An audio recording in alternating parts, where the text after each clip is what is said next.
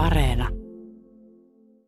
Jos katsotaan ketjua, johon kuuluu siis tuottajat, kuuluu teollisuus ja kauppa, niin eihän se mikään salaisuus ole, että kauppa pärjää taloudellisesti tässä tilanteessa parhaiten.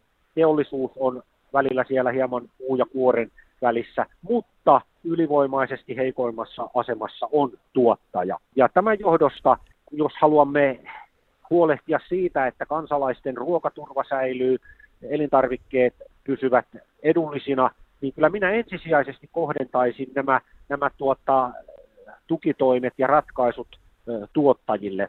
Tällöin tästä tilanteesta hyötyy jokainen suomalainen sitten kun olet, on siellä kaupan hyllyjä ja valikoimia katsomassa, niin valikoimat ovat riittäviä ja, ja kustannukset pysyvät kurissa.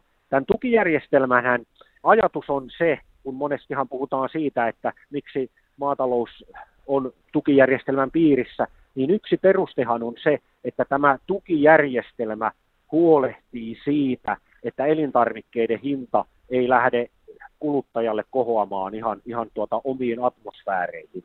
Eli siltä osin niin tarvitaan sekä tätä tukijärjestelmää että myös markkinoiden vapaaehtoisia toimia, ja niitä ei ole kyllä nyt tällä hetkellä riittävästi tullut, ja, ja perään kuulutankin hallitukselta toimenpiteitä käydä tätä vuoropuhelua ruokaketjun kanssa. Totesi kokoomuksen kansanedustaja Janne Sankelo. Kristillisdemokraattien Peter Östman on samaa mieltä tuottajien aseman parantamisesta, mutta ei, eihän se riitä, koska silloin kun tuottajan asemaa parannetaan, niin kuin nyt toivon mukaan tehdään, ainakin kauppaketjut ovat nyt antaneet kovia lupauksia sen, sen, siihen suuntaan.